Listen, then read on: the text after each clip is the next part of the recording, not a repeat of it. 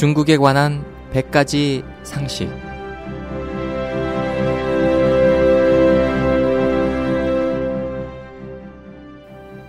여러분 안녕하십니까? 중국에 관한 100가지 상식 홍승일입니다. 마오, 알려지지 않은 이야기들의 저자인 장융에 따르면 중공은 정권 초기부터 병력을 동원하고 무력을 남용했다고 말합니다. 병력을 확충하기 위해 의도적으로 백성의 재물을 빼앗았는데 많은 사람들이 굶어 죽을 것을 뻔히 알면서도 식량을 수출해 군수 물자와 바꿨습니다. 그러므로 식량에 대해서는 모든 방법을 다 짜내 수출해야 한다는 명령을 내렸습니다. 육류에 대해서는 국내 시장을 줄여 수출을 보장하는 정책이 대약진과 함께 실행되어 수천만에 달하는 백성들이 굶어 죽었습니다.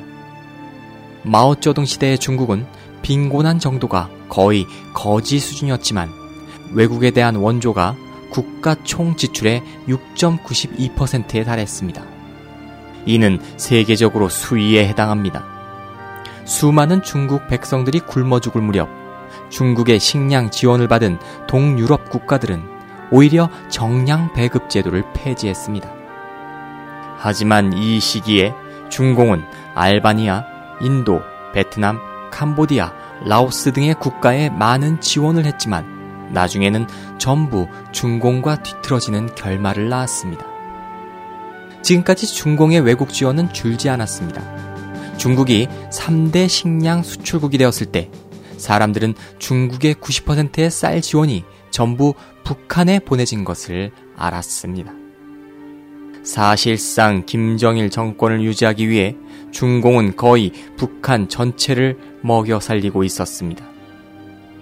식량 제공 외에도 북한이 필요로 하는 석유의 70%, 연료의 60%를 제공하고 있습니다.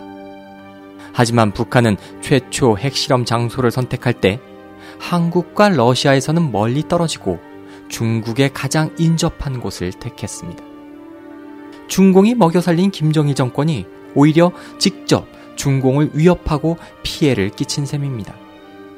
많은 중국 백성들이 빈곤선상에 놓여 있으며 농민들의 부담은 더욱 심합니다. 농민공의 임금이 지연되고 노동자들이 직장을 잃어 아이들은 학업을 포기하고 민중들은 몸이 아파도 병원에 가기가 어렵습니다. 상급 학교 진학도 어렵고 주택 문제도 심각하지만 중공은 크게 한턱을 내 아프리카 국가들의 채무 대부분을 탕감해 주었고 캄보디아 채무의 전부와 동남아 등 일부 국가가 진 대부분의 채무를 전부 면제시켜 주었습니다. 중공이 자국민의 민생을 돌보지 않고 대량으로 외국을 지원하는 목적은 오직 하나뿐입니다.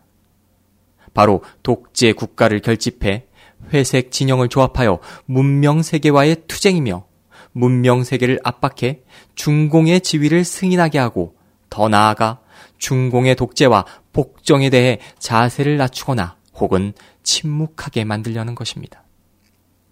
왜냐하면 이렇게 해야만 중공이 국내에서 제멋대로 하며 마음 놓고 탄압할 수 있고 독재를 끝까지 유지할 수 있기 때문입니다.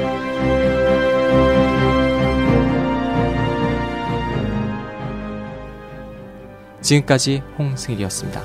감사합니다.